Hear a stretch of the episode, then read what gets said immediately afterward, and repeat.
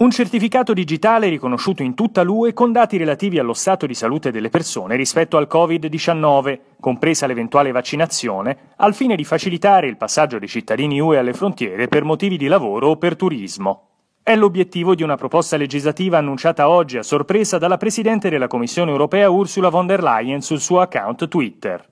Presenteremo questo mese una proposta legislativa per un Green Pass digitale, ha twittato von der Leyen, precisando che l'obiettivo sarà fornire la prova che la persona è stata vaccinata, i risultati dei test effettuati per coloro che non hanno ancora potuto essere vaccinati e informazioni sulla guarigione per chi ha contratto il virus Covid-19.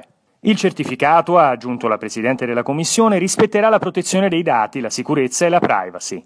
Il Digital Green Pass, secondo quanto sottolineato da von der Leyen, dovrebbe facilitare la vita degli europei. L'obiettivo è consentire loro di muoversi gradualmente in sicurezza nell'Unione o all'estero per lavoro o per turismo. Secondo quanto spiegato dalla Presidente della Commissione in un incontro ristretto con la stampa tedesca a Bruxelles, ci vorranno comunque diversi mesi prima che la proposta diventi realtà.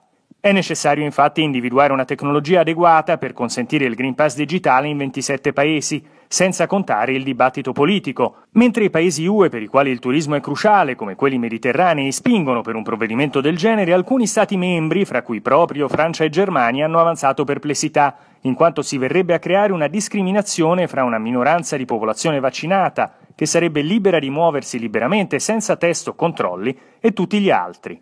Un problema di diritti ma anche sanitario, dato che l'efficacia dei vaccini non è mai garantita al 100%.